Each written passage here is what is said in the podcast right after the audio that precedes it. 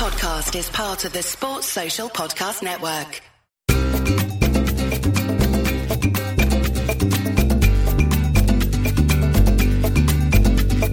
Hello, everyone, and welcome to this week's edition of the Spanish Football Podcast. Sid is a very busy man, although he is joining us for today's pod live from somewhere in Barcelona train station. Hello, Sydney. Hello, just outside Barcelona train station where it does slightly smell of urine. Uh, are you near the McDonald's? Uh, on the other side of the station, but not too far away. Okay, cool. Good. Um, let's get on with the podcast then, because we don't have long. Uh, we do want to tell everybody, though, uh, about what's coming up on patreon.com forward slash TSFP. This week, we're going to have a Q&A pod out on Tuesday, answering all your questions, and a bonus pod on Thursday, discussing this week's rather important Champions League games. Plus, we just released episode three of our new TSFP Presents series, Top Fives, where we picked our five favourite stadiums. It was very, very difficult, but hopefully it made for a good listen. All that, Al's paper reviews, access to the TSFP Discord, around about four euros a month. Come join us. Right, let's talk about what happened on match day 11, Sydney. On Saturday, you went to the magnificent Estadio de Vallecas to see the mighty Rayo Vallecano beat Cadiz by five goals to one. First time in 10 years that Rayo have scored five goals in a La Liga game. And then Real Sociedad's historic eight match winning streak came to an end with a 1 0 win, a 1 0 defeat at Valladolid. Uh, Mallorca scored twice late on. They came from behind to beat Valencia 2 1 at Mestalla. Guess who scored the winning goal? Former Valencia forward Kangin Lee. Then Real Madrid beat Sevilla by three goals to one. You and Al were both at the Bernabeu uh, to witness that. On Sunday, Espanyol 2, Elche 2. Elche still bottom, still winless after 11 matches. Atletico Madrid with a big away win at Betis finished 2 1 to Los Rojiblancos both goals from Antoine Griezmann. Betis had won 5 out of 5 at home prior to Sunday's game. Girona won, Osasuna won, Villarreal with a 2 1 win against Almeria, and Barcelona thrashing Athletic Club 4 0 at the Camp Nou. Monday night football is Celta against Getafe. We'll start off at the Bernabeu because uh, you were there to witness the 3 1 victory over Sevilla. Um, it started off looking like it was going to be pretty straightforward. Then, briefly, sort of in the second half, it got complicated when Sevilla equalised. And then Ancelotti made some subs off the bench and won the game. Is that a, is that a fair summary of what happened? Yeah, I think that basically sums it up. And, and the substitutions were, were Rudiger and Lucas Vazquez and Marco Asensio, and all three of them within a minute, well, about a minute and a half, were involved in the goal that, that put them back in the lead. Uh, Rudiger, who forced Sevilla out of the Real Madrid area where they lost the ball, Madrid picked it up, went went through the middle of the pitch to Asensio. He played the through ball for Vinicius, who then, of course, laid it on a plate for Lucas Vazquez. Genuinely, those three had been on the pitch for, for a minute and a half. I think part of the analysis of this game had actually been given by Carlo Ancelotti in the build up to it. Remember on, on, on the Saturday before this, he was talking about how if there was a flaw in Real Madrid this season, he was asked, you know, you've had a really brilliant start to the season. It's 13 wins and two two draws in 15 games. Is there something you you haven't liked? And he said, well, at times I feel like the team looks at itself in the mirror a little bit. And this is what I felt like happened a little bit in the second half of this. That once Real Madrid felt like this game was comfortable, there was either a conscious or I think more likely subconscious kind of taking the foot off the gas. And just a, a, a sense of, of allowing the game to, to kind of just happen. They didn't score the second goal, they, they didn't put the game beyond sight for Sevilla, and then they got caught. And then, as you say, I, I think quite rightly, for 15 or 20 minutes or so, Sevilla started to believe that they had Real Madrid, I think, where they wanted them. Hmm. Uh, they created a couple of decent chances, they had a lot more of the ball, they were using it really well. But I suppose this is the nature of Real Madrid, isn't it? That it's in those moments when the other team thinks, hang on, there's a chance here, that that chance gets taken away. Hmm. Uh, what can we say about the players who are very good for Real Madrid, who we've talked about a lot already, Sid? Um, I'm talking about Fede Valverde, who scored another unbelievably good goal, this time from outside the box. Again, he scored four times from outside the box this season, the most of any player in Europe's five major leagues. Another brilliant hit, another big performance from the Falcon, and another sort of moment where I'm left a little bit helpless in terms of trying to find the right words, Sid. Help me out. Sh- shall I give you some numbers instead of words then? Ah, yes. Uh, the, the, the number that matters, I think, is 104 kilometres an hour. That's how quick that ball was when it went in. Um, what? He really, Wow. he really did hit it hard. Um, and, and I think that's the thing about, about Valverde, of course, is, is, is how well he strikes the ball. There, there are loads of things that we've talked about over and over, and so I don't want to repeat them, but, but how cleanly he strikes the ball is really important. Real Madrid have scored more goals from outside the area than anyone else, as you say. He's the main reason for that, but not the only one. I believe it's eight this season Real Madrid have scored from outside the area. Half of those are, are his, and he's really, really important to them. He actually pulled up a little bit at the end. Mm. He hmm. was hobbling for the last few minutes of the game. Um, Ancelotti said, "Look, it's painful at the moment." Well, he didn't pull up he was absolutely clattered by Papu Gomez. Yes, yeah, okay, sorry, yes. Um, but yeah. but I, I, must admit, I didn't see the challenge. I saw the aftermath, and I, I was, because I was on my way up the stairs to go into the, the kind of the post match interview area, and I turned around and thought, Freddy doesn't seem to be moving very well. Then I thought it must be my imagination, and then he clearly wasn't. Um, and, and you know, at a moment like that, you worry, not least you worry because it's very close to the World Cup. You worry because he's really significant for Real Madrid. But Ancelotti said afterwards, and obviously we'll see if there are any tests that, that, that uh, contradict this he said that it hurts at the moment, but I don't think it's anything special, which of course is very good news. Yes, a horrible, horrible challenge from Papu Gomez, uh, who well, I don't want to say. It looked like he went for him. Basically, it looked like yes, it might have not been accidental. But anyway, yeah. uh, we, we won't dwell on on, on that. Uh, Vinicius Junior with two assists in two positions where a year ago, or maybe a year and a half ago, he would have probably shot wildly or definitely not played the right pass, which is exactly what he did on Saturday night. So it's really interesting to see that facet of his game developing and, and doing so well there what really underlines how significant that is, I think, is, is what Ancelotti said post match. And Ancelotti very, very deliberately, I think, made a point of saying, I have told Vinicius that he should feel every bit as satisfied having given these two goals that are basically open goals in both cases, yeah. as he is uh, as satisfied by this as he is when he scores a goal. And obviously, yeah. what that what that message entails is a reminder to Vinicius, a belief that maybe Vinicius doesn't always feel as satisfied doing this, and that what, what Ancelotti is trying to impose upon him, or at least impress upon him, is that look, this is what matters, and, and you've got to take some joy from this. And they, they were two really, really good assists. I mean, the second one was relatively simple, but he could have taken it on himself. The first one, I think, although it's a mess from Montiel that gives him the chance to run into the area in the first place. I think if you watch it back, it's actually a really quite a difficult pass that he threads through for Modric to leave Modric, you know, a yard from goal and with, with basically no chance whatsoever of missing. And I think, I think that's really important. I think what this also tells you, at the risk of reading between the lines a little bit, is that Vinicius' really good start to the season has actually given way a little bit, not necessarily in terms of his performances because they're very good, but I think to Ancelotti being a little bit concerned about him in terms of this kind of mentality question, you know, in terms of in terms of his approach to the game. And, and Ancelotti, I think, tries very hard without leaning on him too hard because, of course, Ancelotti just doesn't do that to reinforce to him again and again and again that this is a team sport. Um, any green shoots from Sevilla? Uh, this was their first defeat since Sampaoli took over, although they haven't played particularly well since he's come in. Well, I don't know. I haven't been particularly impressed by them. No, it's curious, isn't it? Because actually their results were really not too bad in that you look at them and it's a, a win in which they didn't play particularly well. But the draws, correct me if I'm wrong, are um, Valencia and Athletic Club. Um, mm-hmm. so, you know, difficult games and, and, games in which if you get a draw, that's okay. Mm-hmm. Um, and in this game, the green shoots are that they play very well for 20 minutes and they feel like mm-hmm. they're heading in the right direction. The thing is, mm. I'm a little bit dubious about that. First of all, because I think players have to say that kind of thing post game. Mm. They always mm-hmm. have to say, "Oh, we're getting the manager's ideas. Uh, you know, we're, we're, kind of bedding them in. We're starting to find our feet. We're starting to play this way." I don't know about you, but certainly in the first 20 minutes or so, maybe half an hour, I felt like the manager's idea of playing the ball out from the back looked like one that they were deeply uncomfortable with. Yes. Although, in fairness, in fairness, they then played very well in the second half for 20 minutes or so.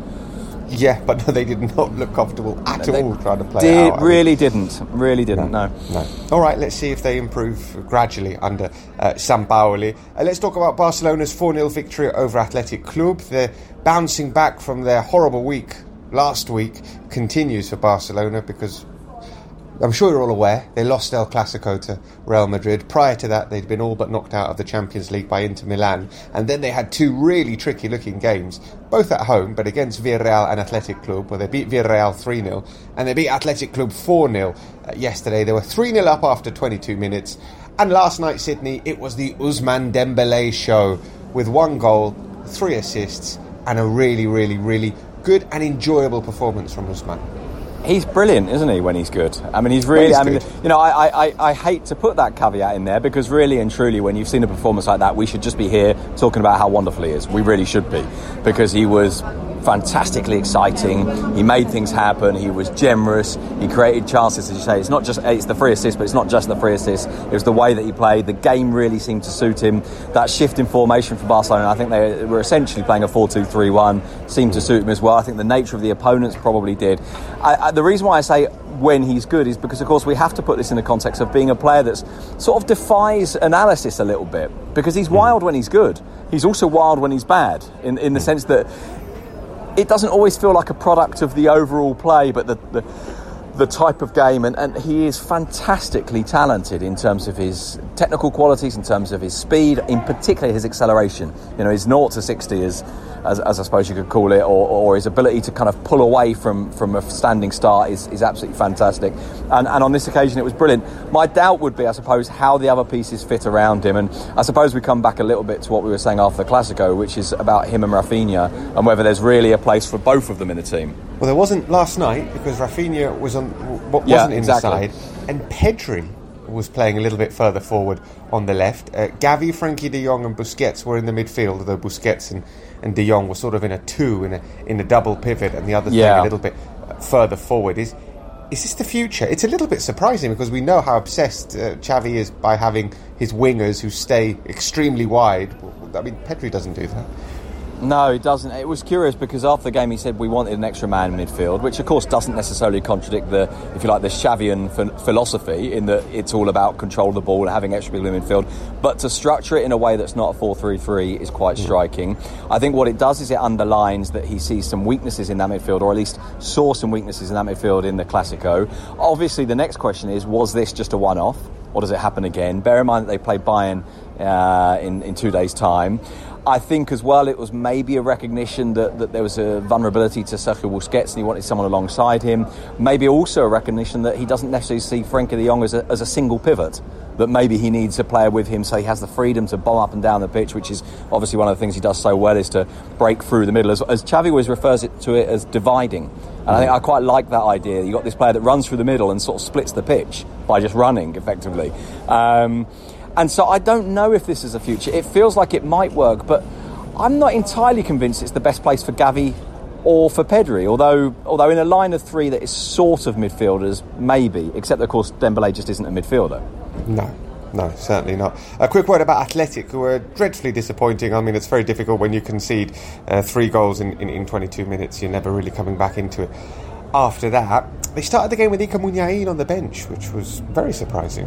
Yeah, it was, wasn't it? I, I, it unless there's a physical element to it, it doesn't make a lot of sense to me. I think he's been their best player by a very long way this season. Maybe there was a degree of, of a kind of protection there because of course they played in midweek. And you know those midweek fixtures we we don't always I think appreciate how significant they can be to the teams that aren't the biggest. You know I, I don't mm. have a huge amount of sympathy for big clubs saying you know we played Wednesday Saturday because of course that's the nature of their squads. I think for those smaller clubs that for the majority of the season play every seven games when they have a round of fixtures squeezed in together when it's and it's not just Wednesday, Saturday, Sunday, is it? It's, it's Sunday, Wednesday, Sunday. Uh, I think for those teams it does have an impact, and so that's the only that's the only real explanation I can think of. I thought Athletic were terribly poor, and and after such a good start to the season, it was really quite disappointing.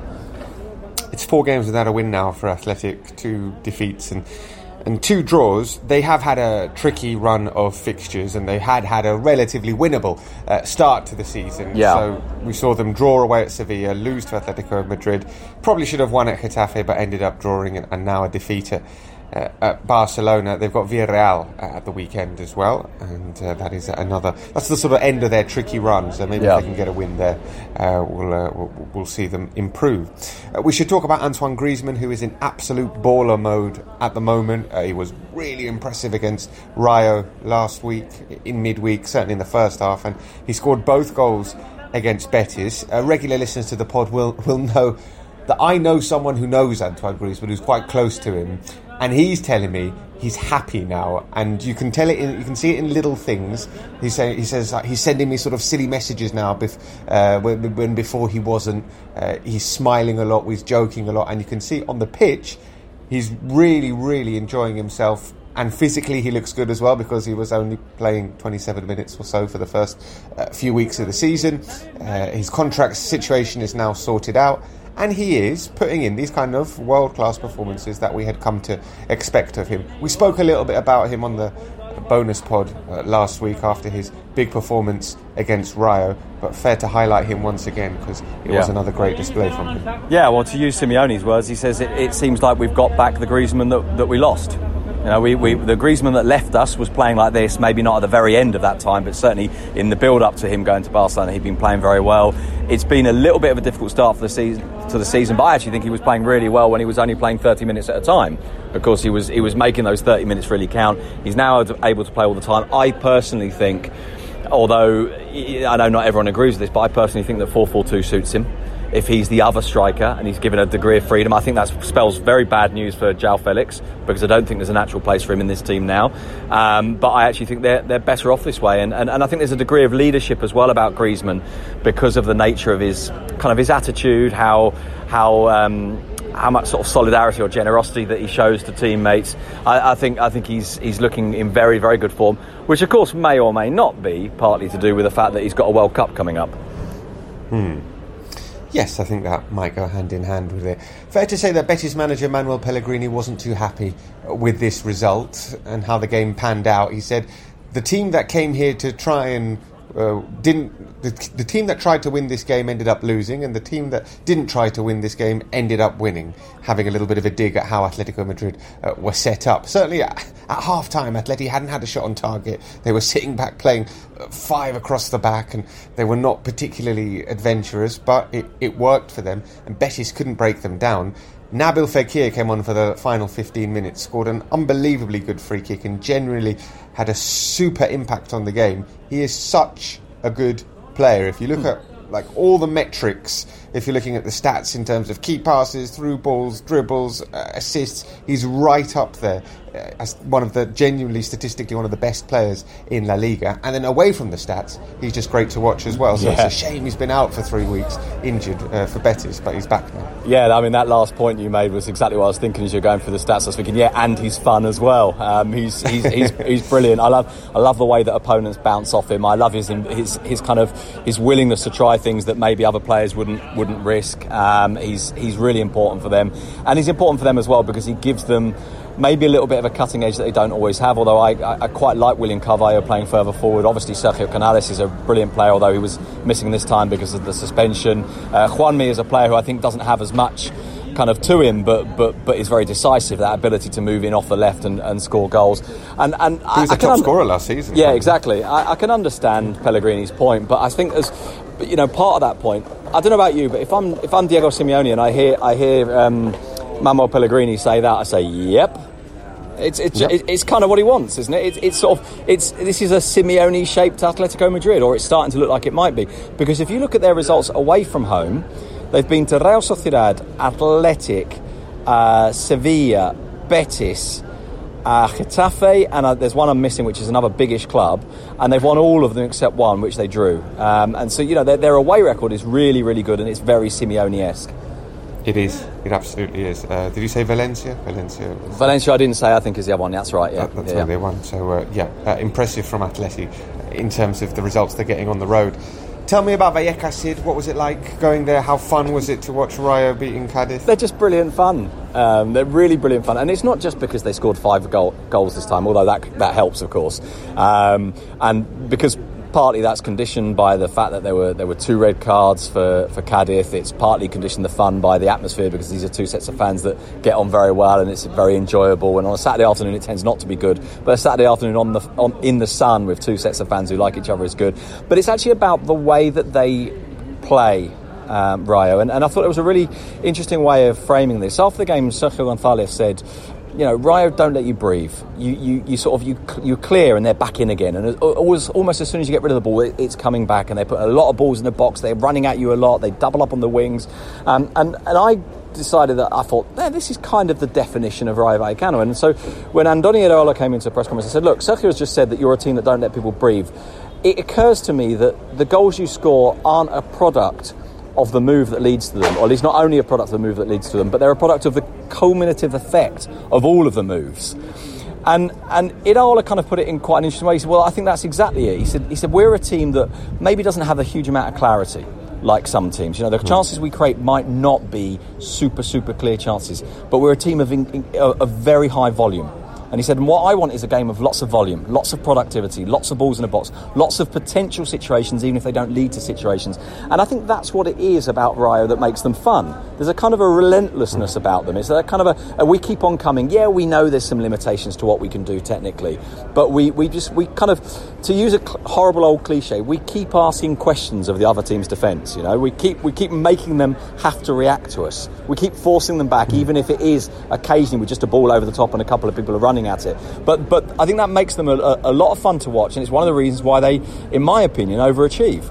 Uh, one of the things I like and quite find quite fun is that they've got a centre back who takes free kicks and scores Yeah. them. I've, al- I've always liked that. I don't know why. It's always seemed a bit bit funny to Well, me. and, but and, Florian and in his case, whoa. yeah, and it, and in his case as well, he's not like a centre back that you think he would be a natural free kick taker because he's not your centre back that's you know gliding out of the back with the ball. He's not bad with the ball, but he doesn't. Look, you don't look at him and think, oh yeah, he's a real ball playing centre back. No. It's like when he, so he, when he came up to take that free kick the other day, and it was actually the second he'd taken because I think the first one he'd had did it hit? I can't remember now if it hit the wall or just went over the bar. But anyway, he comes up to take it.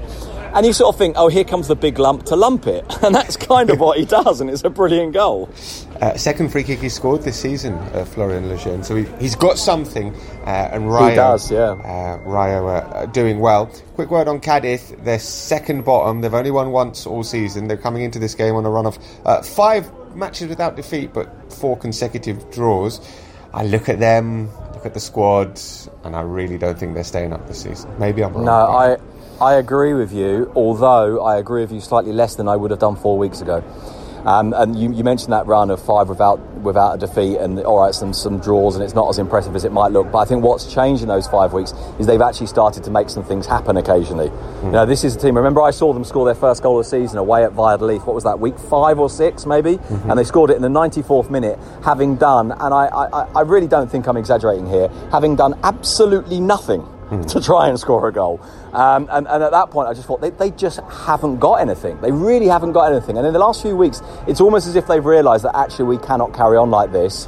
And I think they have improved in that sense. But the bottom line is still, as you say, they're just they just don't have very much. I don't think. I mean, look, Lucas Perez is a good enough forward that maybe they, they should score a few goals between you know between now and Christmas. Maybe win a couple of games to put themselves in a position where it looks a bit different, and then maybe rethink in the window.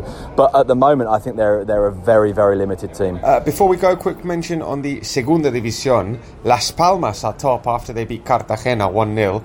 Alaves are three points behind them after a nil nil draw with Sporting. Something extremely weird happened. Burgos conceded twice in a 2 0 loss at Lugo. This is a Burgos side that set a new record for uh, consecutive clean sheets, where they conceded twice uh, this weekend. And tonight is the big one, Sydney. I'm very, very, very surprised you are not at the Estadio Carlos Tartiere uh, because it's the start of a new era for Real Oviedo. They host Malaga tonight, and it's the first game in charge of Alvaro Cervera, the former Cadiz manager, the man who took Cadiz from the Segunda B to the Segunda to the Primera División. And it's the start, Sydney, of that march up the table towards the promised land of the Spanish top flight. Are you with me? I really hope I am. I don't know if I have quite your enthusiasm for it, but I would love to think you were right. Yeah, I'm trying to sum, summon some enthusiasm because I'm not particularly Yeah. enthusiastic for what's going to what's going to happen. But who knows? Let's see. Uh, let's see if he can get uh, Oviedo up towards uh, the playoffs. Uh, there is football this week, and there is lots of it. European uh, in its nature. On Tuesday night, Real Madrid are in Germany to take on Leipzig. They've done the hard work. They're through to the knockout stages of the Champions League. They need a point from their last two matches to make it through as group winners. Should be able to get that. Uh, they uh, take on RB Leipzig and Sevilla host FC Copenhagen. This is basically, basically to figure out who finishes third and gets the Europa League spot because it doesn't feel Yeah. like either of these sides are going to catch uh, Dortmund and certainly not uh, Manchester City, who are who are already through. Then on Wednesday. Massive game at the Civitas Metropolitano. I've got it into my head now, by the way. You've got to call it the Civitas. Wanda is gone. You just I was calling Yeah, it Wanda Wanda is for, gone. for weeks, but it's not the Wanda. It's the Civitas. Well, it's not. It's the Well, it's, Metropolitano. uh, I stick, stick stick with Metropolitano, although actually quite hard to get in your mind after two years or four years, or however Yes. long it is of calling it the Wanda. Yeah. Yeah, but a massive game for Atleti against Bayer Leverkusen. They need to win this if they're going to make it through to the knockout stages. They absolutely do, uh, and um, we'll see. We'll see whether or not they manage to do so. Are you going to that, by the way? I'm not because, of course, it clashes with Barcelona against Bayern. So I will be back here in Barcelona for Barcelona against Bayern, which I actually agree with you because I can I can see your face, you're sort of the slightly Ah, slightly confused yeah. look on your face. It's a it, the, the Atletico game is actually bigger. In the sense that I think Barca are going out no matter what happens in their game because the chances are Viktoria Pilsen will lose to uh, Inter Milan, right? And, But- that, and that game is being played before Barca Yes. against Bayern. So there's a very, Exactly. very, very high Good. probability that Barca kick off against Bayern already eliminated. I tell you, I tell you what though, let's let's not knock it, right? Because as match reports go, a match report where you already know the story before the game's been played is, is probably not a bad thing, is it? Yes, I'm sure that'll bring a lot of solace to all the disappointed Barcelona fans around the world. That Sid will have a slightly easier evening uh, on uh, on Wednesday. We've got Europa League as well on Thursday. Betis against Ludogorets. Uh, Re- La Real are in Cyprus, lucky people, to take on Omonia Nicosia. And in the Conference League, it's Villarreal against Hapoel Beer Sheva. Uh, we're going to be over at Patreon for the rest of the week if you need us. A Q&A pod tomorrow. If there's anything we didn't talk about, and there's lots we could have, but we didn't, send us a question and we'll answer it on the Q&A pod. And then on Thursday, we'll be discussing what happened in the Champions League for Spanish side. So make sure you come and join us at patreon.com forward slash TSFP amigos. Otherwise, we'll do it all again here on Monday next week. Adios. Cheerio.